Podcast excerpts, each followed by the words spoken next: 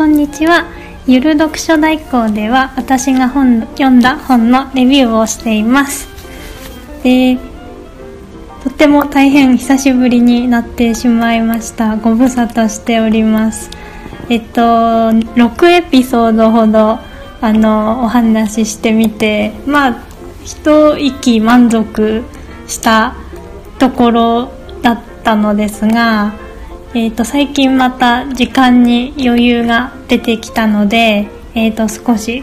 更新をしていこうかなという所存でございます。あと,、えーと、やはりですねあの紹介記録を残しておきたいいい本というものがたくさんあるので、えー、覚えているうちにえっ、とこうフレッシュな感想が心に残っているうちに、えー、お話をしておこうかなと思い、えーと、7本目のエピソードを、えー、録音してみることにしました、えっと、今回紹介する本は長谷川海先生、えー、大大大名著だと思います「奥の細道を読む」という本です。えっとこの本はですねえ、江戸時代の天才俳家、え、松尾芭蕉の「奥の細道」という本の、え、解説を長谷川海先生がなさった本になっております、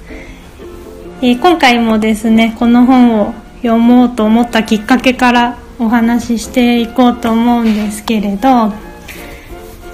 まず、えっ、ー、と「奥の細道」って学校の古典の題材になっていたかいないかちょっと怪しいんですが、まあ、ただ最初の、あのー、出だしから最初の1句目ぐらいまではこうなんとなくあのどこかでは今まで見てきたような気はするのですがあんまり学校の古典で習ったような記憶はえー、今私にはちょっとありませんでしたが、えっとまあ、当時、まあ、中学校とか高校で、えっと、古典とか漢文を、えー、が授業科目にあったんですけれどもあの当時、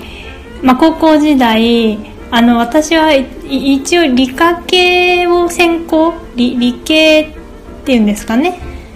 をあの専攻するあのクラスにいたんですがあの高校って私の場合は3学期制で各期ごとに確か中間テストと期末テストがあって多分年に6回か7回ぐらい全部で試験があったような記憶なんですけど私はその試験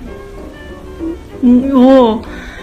受けるにあたっててこう監修というか趣味がありまして一つの科目にだけフォーカスして残りの科目はちょっとほとんど勉強しないんですよ。でその一つのフォーカスした科目で1番を取るというのが私の高校時代の趣味でした。であのまあ無理なもう頭がそのどんなに勉強しても頭が追いつかずに一番を取れない科目っていうのもたくさんあったんですけど何科目かこう一番を取ることに成功した科目があってそのうちの一つが古典でした。で私は理系専攻を一応していたにもかかわらずこう古典のテストで学年で1位を取ったぞと、まあ、古典しか勉強してなかったんですけどということもありあの非常にあれですね高校時代のいい思い出の一つとして残っているのでもともと古典にはあのいい印象を、まあ、無理やり作ったという ことでもあるんですがあのそんなに苦手意識はないっていうのがまず、えー、学生時代ぐらいまでの大前提ですね。でそこから、えーと最近ですねあの東北東北地方にこう非常に去年一昨年くらいから興味がえー、湧いてきました。あのちょっと今日のきっかけは話がそれにそれてしまうんですがあの私は東日本大震災の被災地の結構隣接県にあの当時住んでいたこともあってこうむしろ東北のことをこの10年ほどもう直視できない時期を過ごしていました。こう何があったかもどんなに苦しい思いをしてそれにこうご本人があの向き合って立ち向かっていらっしゃる方いっぱいいらっしゃるのももちろん分かっているつもりなんですけれどもこうあの隣接県というねワンクッション置いたような場所に住んでいたにもかかわらずあまりその現実をこうしっかり自分から見つめるということがずっとできていなかったんですがここ数年くらいこう少し心に余裕ができたのかこう無意識に避けていた自分をちょっと俯瞰することができるようになってまあしっかり見つめたり考えたり東北のことを知ろうというような気持ちになってまいりました。であのまあそこからえっと、東北を、ね、メインの題材にして六の細道にもつながってはいくんですけれどもちょっとさらにさらに余談がありまして、まあ、今こう被災地で抱えている問題みたいなものをあの少しずつ自分でも勉強しながらあの向き合自分なりにね向き合っていこうというふうに思っているんですけれどもあの最近はあのトリチウムの処理水、えっと、今年の3月ですよね海水放流がを決定して、まあ、今後様子見ながらというようになっているトリチウムですけど今私は非常に興味津々で、えっと、トリチウムのあのウィキペディアとヘリウム3ののウィキペディアをぜひ読んでいただきたいんですがこうトリチウムをその海水からうまいこと抽出して、まあ、ここが一番難しいんですがそれをこう安全にベータ崩壊させてヘリウム3に。するとあの安定な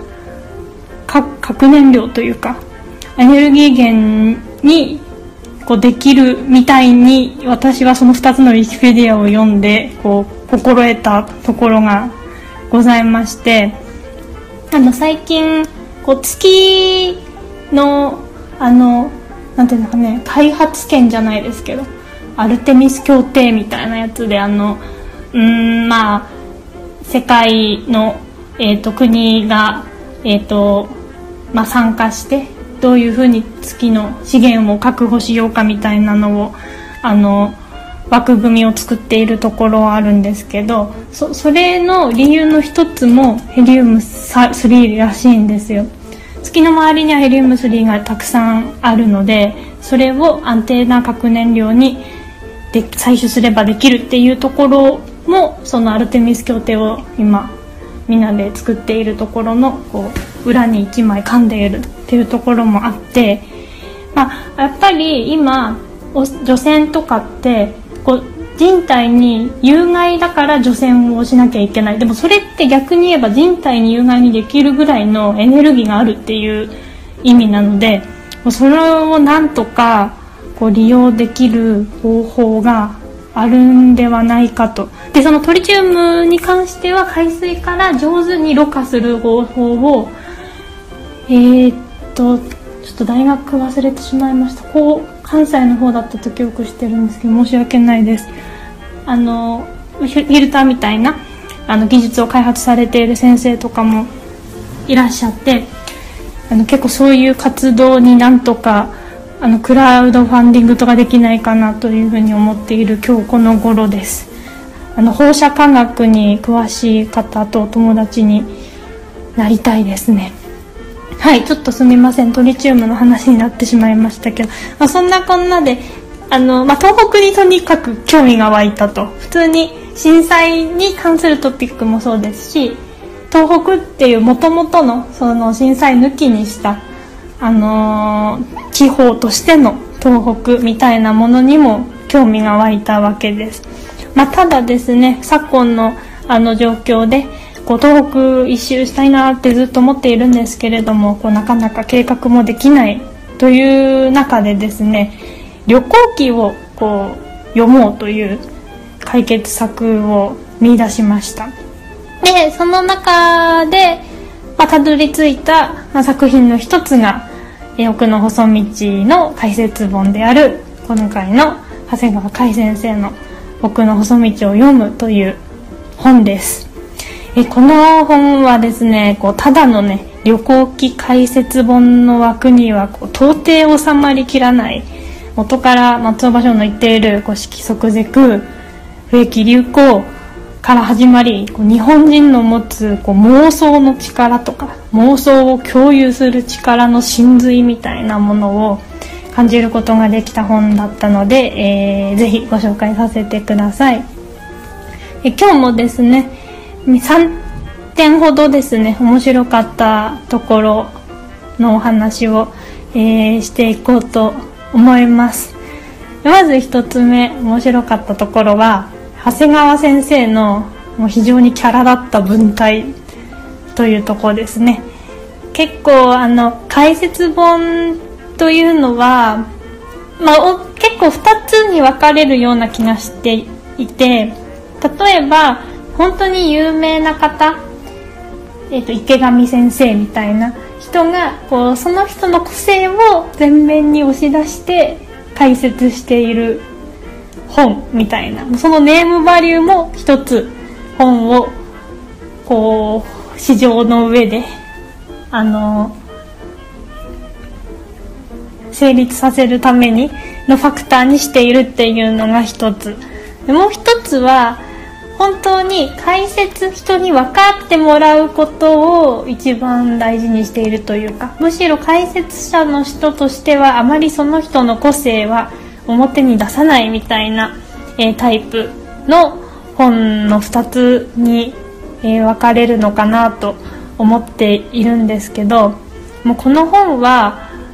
もうその2つすら追い越して、まあ、松尾芭蕉があまりにもこう天才的あの革命家かというぐらいよくよくできた方なのでこうその松尾芭蕉に負けないぐらいの個性をこの長谷川先生が本の上で発揮されているところが結構私は、えー、気に入りました。でどういうところがこういいのかと言いますと長谷川先生は基本的にあの東海大学の特任教授もされてはいるんですが基本的にはこう徘徊の廃談の方というところでプロフィプロファイルされております、まあ、ただ本当に本職は先生ではないんですかと疑ってしまうぐらいこういい先生肌な文章になっています。あのちょっと失礼な表現になってしまって恐縮なんですが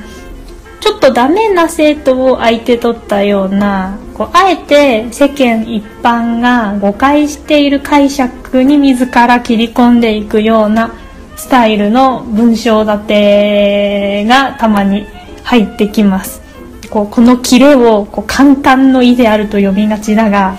こうそんな解釈をしてしまってはもったいないぞみたいなご指導がたまに入ってくるなんかそういう視点というかこちらをこうちょっと何て言うんですかいい意味でちょっとこうプレッシャーをあのいただけるようなあの文体になっております。えっと、またですねこうデスマス口調ではなく「なんとかしたのだ」というこの断定口調で書かれておりこうさらに、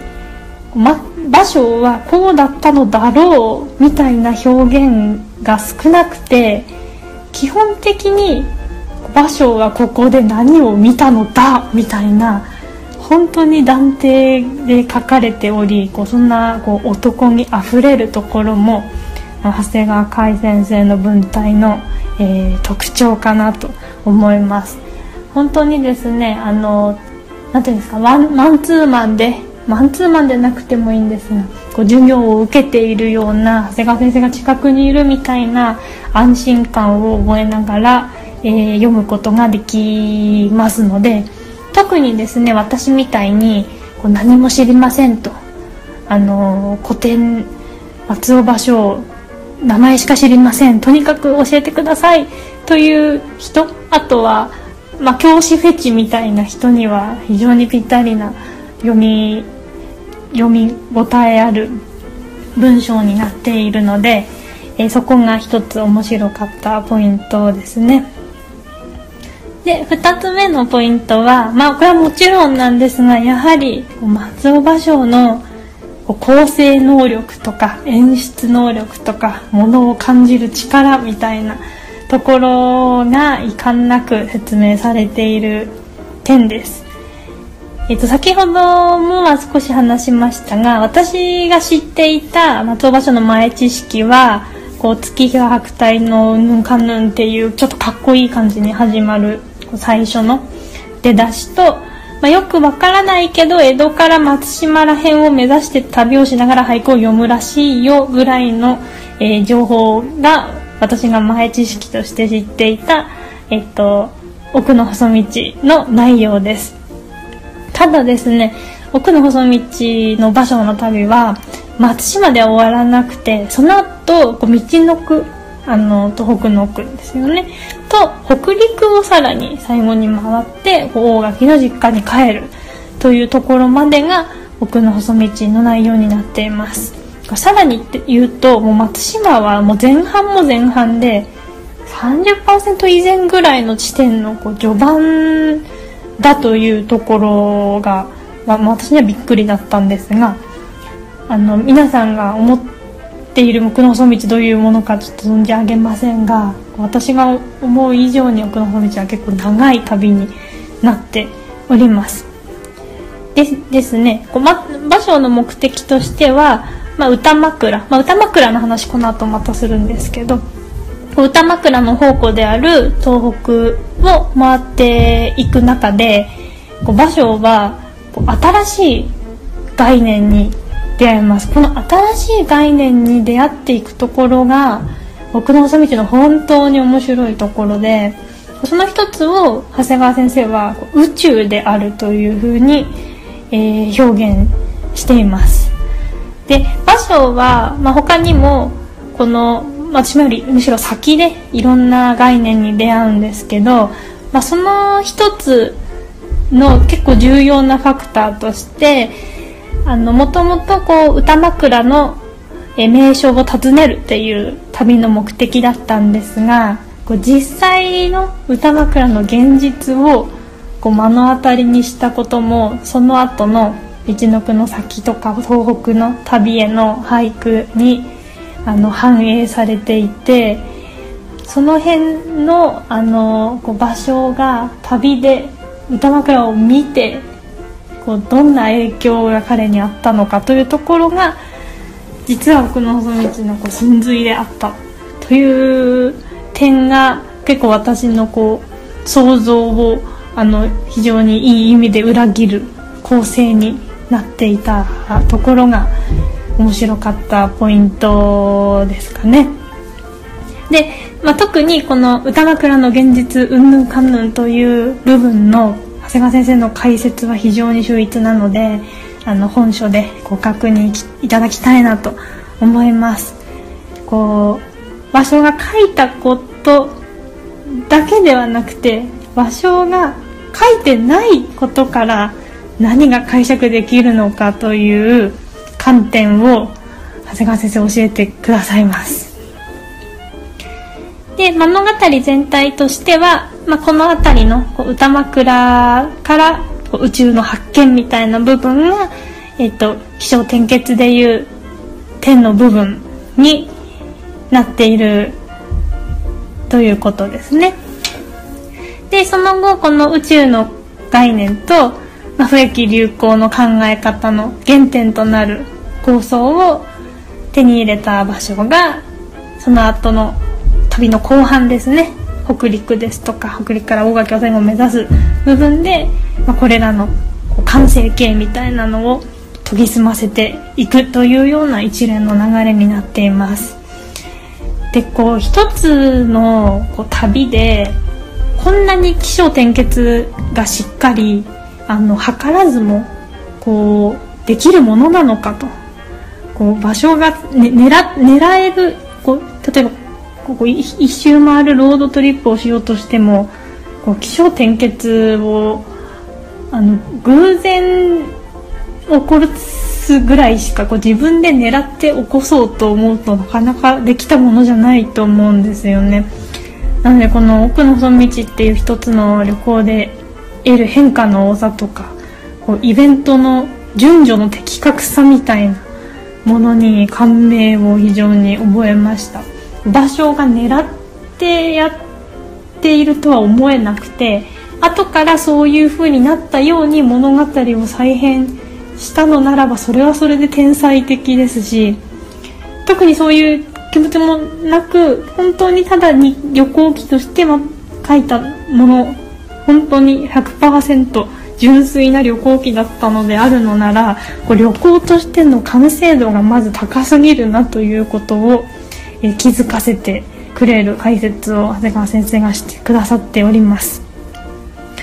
えー、例えばですねご場所がこの旅をこう逆ルートで巡っていたらこう彼の完成形はこの世から失われているかもしれないなというようなことまで感じさせるような上手な旅になっています。まあ、一方でですね、あの、場所の手にかかれば、こうもし逆ルートで回っていても、あの、本質的な、彼の、こう、最終的に気づく、まあ、軽みという言葉で表現されているんですが、その気づきの構成、本質的な部分は結局は同じになるのかもしれないという、こう、彼の才覚の奥深さみたいなものも同時に感じることができてあの妄想をはかどる内容旅の一連の旅として非常に完成度の高い旅になっている様子を感じ取ることができました。えっと、ちょっと宇宙場所が宇宙をこう感じるみたいなところのお話をしたのであのちょっと宇宙関連についてちょっと述べておこうかと思うんですけれども結構私私本人はこう宇宙を見た見るというか星空を見たりですとかこう宇宙の話を聞くとどうしてもこう真空とかダークマターみたいな現代物理学のこう単語とかが頭に浮かんでしまうんですけどあの夜の星空自体はこうとんでもない昔から、まあ、ほとんど変わらない同じ姿で人類が共有しているこう貴重なむしろこうしあの姿の一つのはずでこうそんな星空こう目に見える星空からこう一歩こう宇宙っていうあのものの概念を感じ取っていた場所にはやっぱり超人めいたものを覚えるなという印象なんですね。こう宇宙こう星空と宇宙の違いは何なんだと言われますとこう星空わ私のあのこう勝手な印象ですとこう星空はこうただのサイトというかランドスケープ。宇宙になるとこう一つの空間みたいなものをこう認識しているという私の理解なんですけれどもこう星空から一歩あのそれをこうえーとまあ、積分したと言えばいいんですが こう一歩ランクを上げて宇宙まで宇宙の空空間とは何なんだというところまで感性を広げた芸術家といえば岡倉天心であると私は思うんですよね。小さいものの中に宇宙はありあの海のこう引いては満ちる波にこう宇宙というものを感じた岡倉天心はこう物理学の先端を当時から走っていたなと思う人物の一人でして、まあ、彼と同じ時代ぐらいにアインシュタイン多分いたはずなんですけれども、まあ、ちょっとそこは置いておきこうその岡倉天心にめいたものを松尾芭蕉にもこう感じる久々にあの芸術宇宙センスのある芸術家の仲間入りを松尾芭蕉は果たしましたね。この本を読んで。はいえっ、ー、と最後の面白かったポイントは、えー、枕あ歌枕、えーと、考察非常にはかどる歌枕という概念がやはり面白いなと感じました。えっ、ー、とまずあの歌枕っていうのはあの学校で多分習うんじゃないかと思うんですけど結構機能的な部分としてこう学校だとどうしても覚えさせられてしまいますよね。まあ、歌枕は和歌の題材とされる名所名所群のことで日本中にこう歌枕と呼ばれる地名が存在しますこう吉野山とか松島もそうですしその辺のこう名所をもう寄り集めて、え歌枕というあのが概概念というかで表しています。歌枕のこう効果としてはその歌枕の単語を歌に用いることでその地名その単語のみでみんなで共有できるイメージや季節があるので俳句みたいに少ない言葉でたくさんの表現をしなきゃいけないようなあの芸術の際にこう歌枕吉野山の5文字でこう満開の桜が咲くあのピンク色に染まった山の風景春みたいなのをこうみんなで共有できるという、まあ、便利ワードといえば便利ワードみたいなものが歌枕の効果だというふうに私は理解しています。まあ、現代の日本で表現すると、まあ、ちょっと違いますけど、まあ、アニメの聖地みたいな感覚ですかね。あの、まあ、いろんな場所、アニメの聖地になっていますけど、その地名を言うと、なんかその物語とか登場人物のこう情景が浮かぶみたいな仕組みが、まあ、今の現代での感覚に掃除させるとそうなるのかなというふうに、えー、と思います。です。あの松尾芭蕉はこの歌枕っていうのを、えー、ま、が東北にはいろんなあの歌枕になっている地名があるのでこうそこを何箇所か回って、ま、とある気づきを得てそこから次の道の句とか、えー、北陸の旅に入っていくというような結構あのこの細道の中でキーファクターとなるのが歌枕。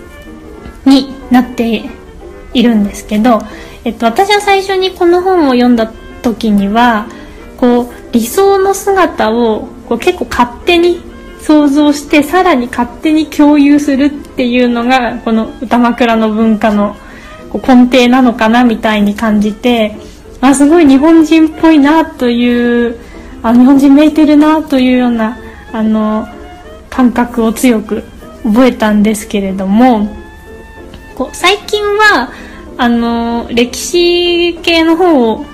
読んでいるとこう宗教とか、まあ、特に天国の概念って結構歌枕めいたものがあるなというふうにもこう思い始めました、まあ、ただ日本の歌枕にはこう、まあ、地名なので名所の地名なのでこう良くも悪くもこう実態があるんですけど、まあ、天国に実態はないので、まあ、ちょっとその点宗教はちょっとずるいなと思うところもあるんですけれども、まあ、一方で、あのまあ、実態がねよよくもあれども悪くもあれども、まあ、もしないとしてもこう歌枕っていう共有のイメージがあればこう表現がこう完結するわけですのでこう人々の根底にあるこう妄想力のあの強さみたいなものを感じさせられるなんていうんですかね文化だなと歌枕は思わされました。あの多分平安とかももっと昔ですかね和歌ができた頃から多分歌枕って使われているとは思うんですけれどなんかそういうこうあの存在しないものをみんなで想像して結構それが近いようなあの形になっているみたいなことってあの昔のねこう娯楽がない時の時代だからあったのかなとも思うんですがこう一方でそういうこうみんながこう共通で思い描いてる勝手な理想みたいなものってこう現代でもたくさんあるような気もしてですね。結構この歌枕のこと考えるとその古代の人類と現代の人間でこうなんていうんですかね精神回路というかこうホルモンのこう授受のこう優先度っていうんですかこう精神の根幹に関するあの科学に影響されずに人間がこう自然の脳回路でこうどのようにあのこう苦楽じゃないですけどこうどうどういうシミュレーションを頭で行うのかみたいな部分ってあんまりこう進化してないというか変化していなかったりするんじゃないかと。こう人間の脳の作りの中身っていうのはこう昔と変わらなくてなのでこんなに現代の科学が発達して何が正しい何が何はある何はないみたいなものが分かっていてもこう歌枕みたいなこう事例が現代もたくさん発生するのってこうそういうのが関係しているのかなみたいなことも考えたりして、まあ、これまた妄想膨らむトピックに私の中には、えー、なりました、えー、放射科学と一緒にですね脳神科学が得意なお友達もちょっと探さないといけないなと思いますえーと以上ですね。3点。長谷川先生の男気あふれる先生キャラ。え芭蕉の天才的構想力。わざとなのかわざとではないのか、えー、歌枕の概念という面白かったポイントを語ってまいりました。あベースはですねやはりあの一周回る旅行記であることもあってまあ、私は結構読み終えたくないなこの旅終わらせたくないなっていう気持ちにさせてもらいながら結構ゆっくり時間かけて読ませてもらったんですが逆にですねあのまあ、ロードムービーみたいな、まあ、場所は徒歩で、徒歩か馬で頑張ってるんですけど、まあ、そのノリで一気読みするのもいいのかなと思います。えー、ミーハーな感想になってしまいますが、やっぱり似たルートをたどって、えー、東北一周旅はぜひぜひしてみたいなと思います。いつも合わせて読みたい本を紹介しているんですが、こう合わせて読むほど古典分野の本を読み進められていないので、えー、ちょっと途中であの宇宙云々で紹介した岡倉天心の本を紹介しようかなと思います。あの岡倉天心先生はですね「茶の本」というあの西洋に日本文化を紹介する本を書いています。こちらは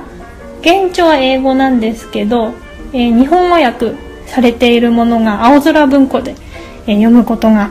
できます。えっとですねもうこちらもあの咀嚼に一生かかってしまいそうなパワーワードが大大大炸裂しており1900年当初ぐらいの日本人が見る西洋と西洋人が見る日本を日本人がどう感じているかというところよくよく楽しめると思うのであのぜひ読んでいただきたいかなと思います。え今年はですねあの夏になる前に夏の名著集を、えー、なるべく次回ご紹介できたらなと思います、えー、それでは。